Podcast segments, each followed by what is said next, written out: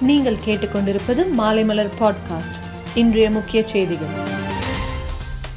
டெல்லியில் காற்று மாசு தொடர்ந்து மோசமான நிலையிலேயே இருப்பதால் மறு உத்தரவு வரும் வரை கட்டுமான பணிகள் மற்றும் கட்டுமான இடிப்பு நடவடிக்கைகளுக்கான தடை நீடிக்கும் என டெல்லி சுற்றுச்சூழல் அமைச்சர் கோபால் ராய் அறிவித்தார். வேளாண் சட்டங்கள் குறித்து விவாதம் நடத்த மத்திய அரசு அச்சம் கொண்டுள்ளதாக காங்கிரஸ் தலைவர் ராகுல் காந்தி தெரிவித்தார். விவாதமின்றி வேளாண் சட்டங்கள் திரும்ப பெறப்பட்டது மத்திய அரசின் பலவீனத்தையே காட்டுகிறது என்றும் அவர் கூறினார். தெற்கு அந்தமான் கடல் பகுதியில் நாளை புதிய காற்றழுத்த தாழ்வு பகுதி உருவாக வாய்ப்புள்ளது என்றும் அதனைத் தொடர்ந்து நாற்பத்தி எட்டு மணி நேரத்தில் மேற்கு வடமேற்கு திசையில் நகர்ந்து காற்றழுத்த தாழ்வு மண்டலமாக மாறக்கூடும் என்றும் வானிலை ஆய்வு மைய இயக்குநர் புவியரசன் தெரிவித்துள்ளார் நூல் விலையை கட்டுப்படுத்துவதற்கான நடவடிக்கைகளை எடுக்க கோரி மத்திய ஜவுளித்துறை அமைச்சருக்கு முதலமைச்சர் மு ஸ்டாலின் கடிதம் எழுதியுள்ளார். ஓமிக்ரான் போன்ற வீரியமிக்க வைரஸ் பரவினால் அதன் எதிர்விளைவுகள் மிக அதிகமான பாதிப்பை ஏற்படுத்தும் என்றும் அதிக உயிரிழப்பை ஏற்படுத்தும் என்றும் சுகாதாரத்துறை செயலாளர் ராதாகிருஷ்ணன் எச்சரித்துள்ளார்.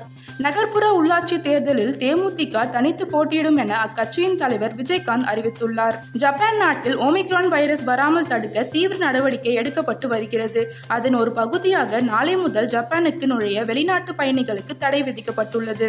இந்தியா நியூசிலாந்து அணிகளுக்கு இடையிலான முதல் டெஸ்ட் போட்டி டிராவில் முடிந்தது. நியூசிலாந்து அணி நூத்தி ஐம்பத்தி ஐந்து ரன்களில் ஒன்பது விக்கெட்டுகளை இழந்ததை அடுத்து இந்தியா வெற்றி பெறுவதற்கான வாய்ப்பு பிரகாசமாக இருந்தது. ஆனால் கடைசி நிமிடங்களில் சுழற்பந்து வீச்சு கை கொடுக்காததால் இந்தியா வெற்றியை தவறவிட்டது. டெஸ்ட் கிரிக்கெட் போட்டிகளில் இந்திய அணிக்காக அதிக விக்கெட்டுகளை வீழ்த்தியவர்கள் பட்டியலில் அஸ்வின் மூன்றாவது இடத்துக்கு முன்னேறினார். டெஸ்ட் போட்டியில் இதுவரை நானூத்தி பதினெட்டு விக்கெட்டுகளை கைப்பற்றியுள்ளார் அஸ்வின். மேலும் செய்திகளுக்கு மாலைமலர் டாட் காமை பாருங்கள்.